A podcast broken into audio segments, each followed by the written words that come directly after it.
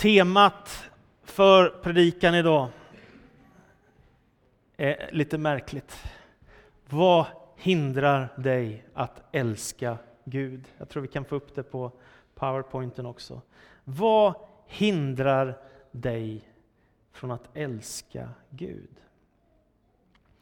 Jag sitter och lyssnar på en kvinnlig pastor som har undervisning om andlig vägledning. Det är ett sånt där, en viktig seminariedag. Väldigt, väldigt god och bra vägledning. Så berättar hon en ganska personlig händelse, en personlig berättelse om ett samtal som hon själv har haft med en själavårdare, alltså någon som man möter när livet är tufft och när livet krisar. Och så berättar hon om sitt livs besvikelser. Och hon berättar om det som har varit tufft och det som har varit svårt. Och hon berättar att hon också faktiskt brottas med sin bild av Gud, med sin gudsbild. Hon kämpar med den. Och hon sitter hos en norsk präst och själavårdare som lyssnar noggrant på hennes bekännelse. När hon är färdig med sin berättelse om det hon vill bekänna och berätta, då säger han de här orden. Jag förstår dig, men sådan är inte Gud. Jag förstår dig, men Gud är inte sådan. Och det är som en väldig tyngd i hans ord och det går rakt in i hennes hjärta, i hennes innersta, som en profetisk hälsning. Jag förstår hur du har tänkt, men sån är inte Gud. Och det befriar henne i den här stunden. Hon kan gå fri därifrån. Jag sitter i en stad i södra Sverige. Jag lyssnar på en man som berättar om sitt liv och jag har svårt att tro mina öron. Han, är liv, eller han har varit livrädd för sin egen pappa i sin uppväxt. Hoten om stryk, hoten har skrämt honom som barn och hans bild av sin far är oerhört destruktiv. Pappan har inte behandlat honom som en son utan som en främling. Han har fått stryk, elaka ord har haglat över honom och han har aldrig fått känna att han är värdefull och älskad för den han är. Hans pappa har inte betett sig som en far ska göra. Och jag förstår hur mycket det har påverkat hans liv. Hur trasig det har gjort honom som människa. Jag sörjer över att höra den här berättelsen, en av många, att man inte har fått den kärlek man förtjänar. Men trots den trasiga bild av sin far som han har haft efter en svår barndom, så har den ändå inte förstört hans gudsbild. Så att han har ändå lyckats nå fram till frälsningen. Han har ändå hittat hem till Gud. Han har tagit sig fram. Och Gud har blivit som en god far där hans pappa svek. Jag sitter och lyssnar på en kvinna som ger sin berättelse i en offentlig samling. Hon berättar om en far som har svikit henne. Och det är uppenbart att hon är en djupt sårad dotter. Pappa fanns aldrig där. Han svek henne. Hon fick inte den kärlek som hon förtjänade som dotter. Och det är ett sår i hennes liv som inte har läkt. Hon blev sviken. Och jag vet inte vad det är som påverkar mig så, men jag tänker mig att det gör väldigt ont som barn att inte få den kärlek som man förtjänar. Och jag förstår lite grann av smärtan i hennes liv och jag hör att det har påverkat hennes bild av Gud. Att Gud är långt borta, precis som min far som svek. Det finns en författare som heter Magnus Malm och han skriver i en av sina böcker så här. Han jobbat många, många år med själavård och andlig vägledning, att vägleda människor närmare Gud och att själavårda människor som hamnar i olika kriser i sitt liv. Och så säger han så här, det är ganska intressant i inledningen av en av sina böcker. Jag märkte snart att samtalen med människor tycktes återkomma till två huvudfrågor, gudsbild och självbild. Den yttre historien har naturligtvis skiftat i tusen varianter. De konkreta problemen kan vara nog så olika. Varje människa är unik. Men under dessa olika mönster kunde vi gång på gång skönja två frågor som tycktes påverka allt annat. Vad är min bild av Gud? Och vad är min bild av mig själv? Det är intressant, tycker jag, att när vi kommer till de allra största frågorna, då handlar det om Gud och så handlar det om oss själva och våra relationer till de människor som vi har runt omkring oss. Det säger mycket, tycker jag, om meningen med livet. Två frågor. Vem är Gud och vem är jag? Nu ska vi läsa ifrån Markus evangeliets tolfte kapitel. Orden som kommer, frågan som kommer till Jesus. Markus 12 och 28 till 34. Markus 12 och 28 till 34. En av de skriftlärda som hörde dem diskutera märkte hur väl Jesus svarade och kom fram och frågade honom, vilket är det viktigaste budet av alla?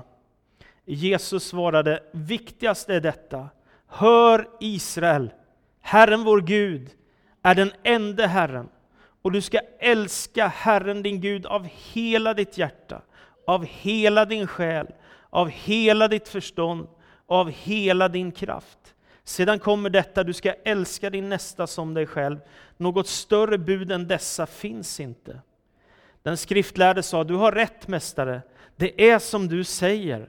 Han, Gud, är den ende och det finns ingen annan än han. Att älska honom av hela sitt hjärta, av hela sitt förstånd, av hela sin kraft och älska sin nästa som sig själv, det är mer än alla brännoffer och andra offer. När Jesus hörde mannen svara svarade klokt, sa han, du har inte långt till Guds rike. Sedan vågade ingen fråga honom mera. ja, det är märkligt. Jesus är så skarp och så vass och så skicklig att de vågade inte fråga honom mer när, han hade, när de hade ställt de här frågorna. Det är intressant, eller hur? När Jesus får det viktigaste, den viktigaste frågan av alla, från en man som har blivit imponerad av hans vishet och skärpa, så svarar Jesus alltså med de här orden, Israels trosbekännelse från femte Mosebok. Du ska älska Herren din Gud av hela ditt hjärta, av hela din själ, av hela ditt förstånd och hela din kraft. Och du ska älska din nästa som dig själv. Och för mig har det här blivit så viktigt, därför att det säger mig att hela meningen med vårt liv, det är att ha hela relationer, så gott det nu går i den här världen. Att få ha en hel relation till Gud, att få ha en hel relation till sig själv, kunna älska sig själv och kunna ha hela relationer till andra människor. Kan du komma på något som är viktigare? Jag tror inte att det går. Va? Sen kan man ha olika roliga fritidssysselsättningar. Men det viktigaste av allt, säger Jesus, det är att älska Gud, älska sig själv och älska sin nästa. Om man går på andra vägar så kommer man förr eller senare inse att det är en återvändsgränd. Därför att det är bara Gud som är evig och det betyder att det är bara han som kan ge en människa ett unikt om frälsning. Ingen annan kan göra det.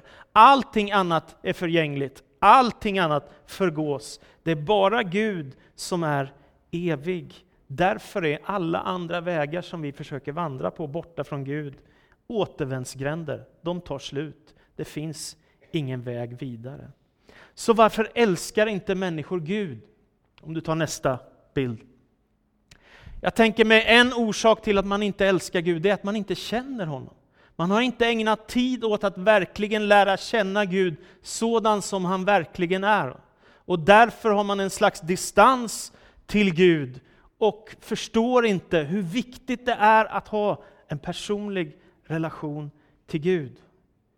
Det är en brist på kärlek där som inte har nått fram. Det kan också vara att man är rädd för Gud. Man har bilden av Gud bara som en sträng domare som en dag ska döma världen och himmel och helvete, allt det otäcka. Usch, hur ska det gå? Va? Och så är man bara rädd för Gud, man bara fruktar honom och förstår inte att Gud älskar oss. Eller så har man fel bild av Gud. Man tänker bara på sånt som är negativt eller destruktivt eller det som inte är gott. Eller så tänker man att det blir för obekvämt om jag släpper Gud nära. För det kommer ju påverka mitt liv och min livsstil, eller hur? Det vet ni, vem som helst som man ens släpper in i sitt liv, så påverkar det en. Om det är någon man ska gifta sig med, eller om det är någon man blir nära vän med, eller någon man går med i en smågrupp i kyrkan med. Allt det där påverkar en i livet, va? eller arbetskamrater eller vad det nu är. Därför kan det bli obekvämt att ta Gud nära, för då måste jag faktiskt låta mig påverkas i min livsstil. Och jag tänker att Bibelns budskap det är att det är tragiskt att det är så många människor som aldrig lär sig att älska Gud. Och jag tänker att det är att man inte har förstått Guds kärlek, eller inte har förstått att hitta rätt bild av Gud. Britt Sandberg som jobbar på Kaggeholms folkhögskola utanför, ja, på Ekerö utanför Stockholm, hon har skrivit i en bok så här om Guds bild. Guds bild är ett ord som talar om den bild av Gud som människan bär inom sig. Vi har alla mer eller mindre söndrad bild av Gud. Men under vår livsvandring kan vi i vårt sökande få en djupare insikt i vad det betyder att leva i en personlig gudsrelation utifrån en allt sannare bild av Gud. Och att finna en sann gudsbild kan för en del vara en väg fylld av frågor och smärta. Men en ny tillit kan få växa fram, tilliten till den Gud som i kärlek och barmhärtighet och nåd ser till människans bästa och vågar bejaka dig själv som ett fullvärdigt Guds barn. Den bild eller de bilder vi har av Gud påverkar oss väldigt, väldigt mycket. Om du har haft en far eller en pappa som aldrig tog hand om dig som han skulle ha gjort, så kan det påverka din gudsrelation. Att du tänker att han är ungefär som min pappa. Eller om du har en mamma som svek dig och lämnade dig och inte tog hand om dig, som hon borde ha gjort i det liv som du fick som gåva. Så kan du tänka, Gud kanske är på samma sätt. Men Gud är inte sådan. Gud är inte sådan. Tänk på de orden som den kvinnliga pastorn fick höra. Gud är inte sådan. Gud är inte distanserad, utan Gud är god och han bryr sig om dig och mig och han älskar oss. Så vad finns det för anledningar till att älska Gud? Här får du ett helt gäng med anledningar vad det finns som faktiskt gör att man kan älska Gud av hela sitt hjärta, hela sin själ, hela sitt förstånd och hela sin kraft. För det första, detta att Gud är den som har skapat allt. Det är han som gör att du existerar. Om han inte skulle ha skapat världen och dig så skulle du inte existera. Du skulle inte finnas till. Livet är en enda stor gåva ifrån Gud. Och jag brukar ibland göra som någon lärde mig så här, ta pulsen på mig själv. Och så varenda slag, tack, tack, tack, tack, tack, tack. Det räcker ju att det tar slut här, så är det kört. Men det är en gåva som Gud har gett, han har skapat oss. Aposteln Paulus skriver om honom, evighetens konung, oförgänglig, osynlig, den enda guden. Hans är äran och härligheten i evigheternas evighet. Att känna sin skapare, det är det viktigaste som man kan göra i sitt liv. Den andra anledningen till att älska Gud, vad är det? Jo, men det är att Gud är kärlek och är den som har älskat oss först. Den är väldige, evige Gud som har skapat allting som existerar i sig själv, av sig själv, oberoende av allt annat i hela världen. Den enda som är evig, den enda som är skapare av allt. Han älskar oss. Det är fantastiskt. Många av oss har blivit älskade av någon annan människa, kanske alla förhoppningsvis.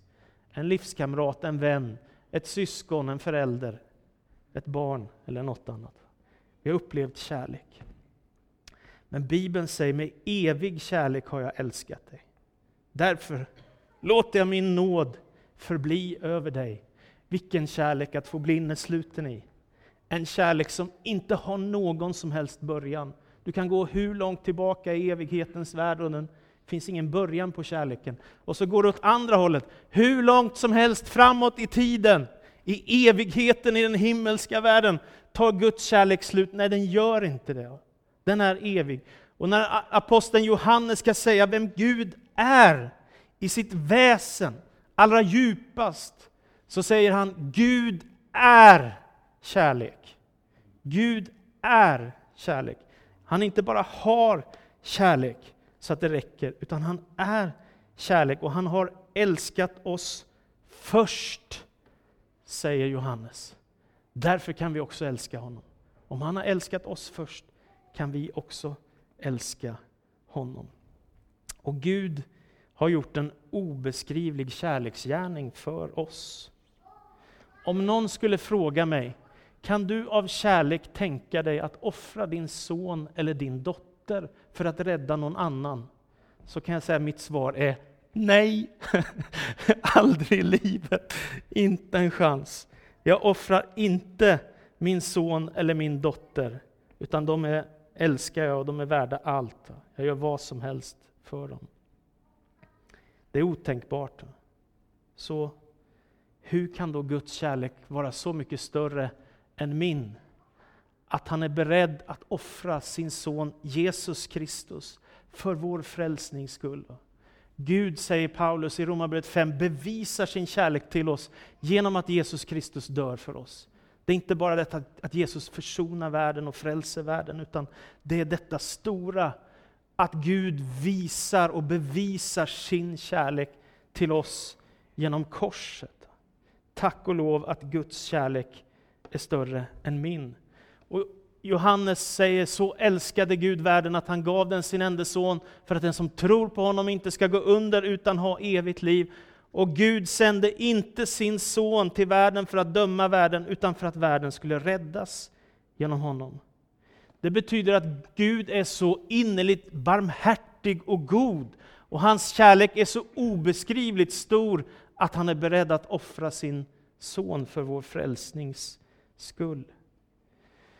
Så när du kommer till honom med ditt liv sådant det är, helt eller trasigt, väldigt brustet eller ganska okej, okay, så kan han förlåta, han kan upprätta, han kommer att följa dig. Han har gett oss sina löften, står det i Nya Testamentet. Han har gett oss sina dyrbara löften. Han kommer vara med dig varje dag i ditt liv. Han kommer följa dig, han kommer omsluta dig med sin kärlek. Han kommer finnas där genom hela ditt liv, varje dag som du vandrar genom denna världen.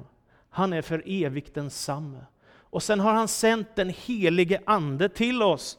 Och då står det i Hebreerbrevet, jag älskar det. Vi som har smakat den kommande världens krafter. Så den heliga Ande är inte bara tungotal och profetia och bön för sjuka och vad det nu kan vara. Utan den helige Ande, det är att himlen landar lite i mitt hjärta. Jag får smaka lite redan här av det som kommer där. Är ni med? Lite paradis, lite himmel. Det är vad den helige Ande är när han tar sin boning i dig och du bekänner Jesus som frälsare och Herre. Och sen har Gud förberett en hel evighet för oss. Vi läste texten Jesus säger i samband med parentationen, ja, nu går jag bort för att bereda plats för er. Jag går bort för att bereda plats för er. Och jag ska komma tillbaka och hämta er till mig för att ni också ska vara där jag är. Så också detta löfte finns hos Gud och hos Jesus. Det finns som en film om Martin Luther, jag har den här, jag tror den kommer där på bilden också. Får du fram den? Martin Luther levde på 1500-talet. Han kämpade så oerhört med sin gudsbild. Han brottades med Gud och det har gjort en, en film om hans liv. Han hade så svårt att tro att Gud älskade honom. Han hade så svårt att tro att han kunde få förlåtelse för sina synder. Han hade så svårt att acceptera sig själv inför Gud. Han tänkte att det är kört med mig. Jag är en oduglig person. Det är helt värdelöst mitt liv. Jag kommer aldrig komma till Gud, jag kommer aldrig komma till himlen. Allt är hopplöst. Och så håller Luther en predikan i den här filmen som är så fantastiskt stark. Jag har citatet där. Jag kan ta nästa bild. fruktansvärd, alltså gudsbilden, oförlåtande. Det var så jag såg Gud, som straffar oss i livet och dömer oss till skärselden efter döden. Men jag hade fel. De som ser Gud som arg ser honom inte rätt, utan ser på en ridå som ett mörkt stormmoln dragit för hans ansikte. Om vi verkligen tror att Kristus är vår frälsare, då har vi en kärlekens Gud, och att se Gud i tro är att se hans vänliga hjärta. Så när djävulen kastar era synder i ansiktet på er och förklarar att ni förtjänar döden och helvetet, så säg, jag medger att jag förtjänar död och helvete än sen, för jag vet en som led och gjorde bot för min räkning. Hans namn är Jesus Kristus, Guds son. Där han är, där skall också jag vara. Det är väl inte så konstigt att han påverkade hela Europa med sin upptäckt av vem Gud verkligen är, och man kan se Gud i evangeliets ljus i Nya Testamentet, hur stark Guds kärlek är. Ja, jag vet att det finns en del svåra berättelser i Gamla Testamentet om krigen, och hur ska vi förstå allt? Men det har att göra med Guds frälsningsplan, att han har en tanke att sända Messias till det utlovade landet. Och på vägen där blir det en del lidande och elände, tyvärr. Och hur ska Gud möta ondskan i världen? Ska han bara låta den vara? Ska den få vara ostraffad? Kan godheten bara se på när allt det onda händer? Det är klart att Gud måste också döma ibland, så är det. Så frågan är, vad hindrar dig att älska Gud? Och jag tänker att det som kan hindra dig att älska Gud, det är att du har fel bild av Gud. Att du inte har förstått hur djup hans kärlek är till dig. Det som kan hindra dig att inte älska Gud, det är att du inte tar dig tid att söka Gud, utan låter allt annat fånga din uppmärksamhet och din tid. Inte minst i de här smartphone-tiderna, surfplattorna, datorerna, playfunktionerna, allt som finns. Det går att underhålla sig själv till döds. Det tar aldrig slut. Det finns hur många program som helst på alla språk. Du kan bara sitta och titta tills livet tar slut. Så du behöver tid att söka Gud. Det som kan hindra dig, det är att du bestämmer dig för att leva långt ifrån Gud och bara tro på dig själv och satsa på dig själv. Den kraften räcker några år, men inte så väldigt, väldigt långt. Det som kan hindra dig, det är att du aldrig ber eller aldrig läser Bibeln. Alltså, du får inte ordet Gud i ditt sinne. Du får inte ordet Jesus till dig därför att du inte öppnar ordet eller för att du inte ber till honom. Det som kan hindra dig det är att ytligheten får ta den största platsen. Och Det blir så viktigt med alla de där perfekta trädgården, perfekta kläder, snyggaste bilen, finaste resan, häftigaste. Ni vet, alltså ytligheten är en förbannelse, tänker jag. Det som kan hindra dig är också att du kör fast i alla frågor. Hur är det med det? Och hur ska det gå med det? Och varför sa? Och hur blev? Och, och så kommer man aldrig vidare, utan man stannar och kör fast. Och då tänker jag så här, om du inte lär dig att älska Gud, så kommer det alltid saknas något i ditt liv. Det kommer alltid att finnas en inre tomhet i ditt hjärta, där du känner att det är inte fullt tillfredsställt mitt liv. Och jag tänker mig att ingen av oss vill komma till slutet av vårt liv och inse, jag har inget framtidshopp. Ingen vill det, eller hur?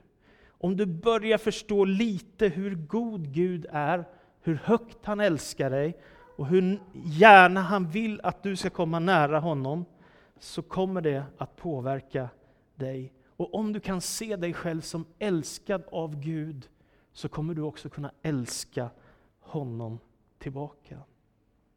Om du älskar Gud, vad händer då? Jo, då kommer du vilja ge ditt liv till honom. Det är min egen erfarenhet. Jag tänker, hur i hela världen fick Gud tag på mig? hur fick han tag på mitt hjärta? Hur kunde det gå till? Jag som tänkte jag skulle göra allt annat. Och så hamnar man i att Gud fångar ens hjärta. Det är märkligt. Om du älskar Gud så kommer du vilja tillbe honom. Och de vackraste bilderna jag har av människor, det är väldigt mycket så här. Jag älskar Gud. Jag älskar Jesus. Jag vill ge mitt hjärta till honom. Jag har inte sett mycket vackrare bilder av människor än så. Ja, det är möjligtvis bröllopet eller något sånt då kanske. Om du älskar Gud så kommer du vilja läsa hans ord. Man kan göra det kort eller långt, många kapitel eller en vers. Jag tror inte det spelar så stor roll, bara att Gud får lite utrymme i ditt liv. Om du älskar Gud så kommer du lita på honom, att han är med dig, att han följer dig, att han finns vid din sida, att du inte är ensam och övergiven. Om du älskar Gud så kommer du vilja tjäna honom och använda de gåvor som du har fått i ditt liv till att ära honom, till att vara i funktion för hans rike. Om du älskar Gud så kommer du vilja fira gudstjänst. Du kommer vilja vara nära trons folk som talar trons ord söndag efter söndag efter söndag så länge vi lever. Om du älskar Gud kommer du att ha ett hopp inför evigheten. Du kommer ha något ord att säga. Och det är för mig, jag gång på gång så konstaterar alla begravningar, finns det något att säga? Mänskligt sett gör det inte det. Det finns inget att säga mer än att vi var fina, eller snälla, eller kärleksfulla. Men med Guds ord finns ett annat ord. Det finns ett paradis, det finns en evighet, det finns en frälsare, det finns ett hopp som bär genom allt.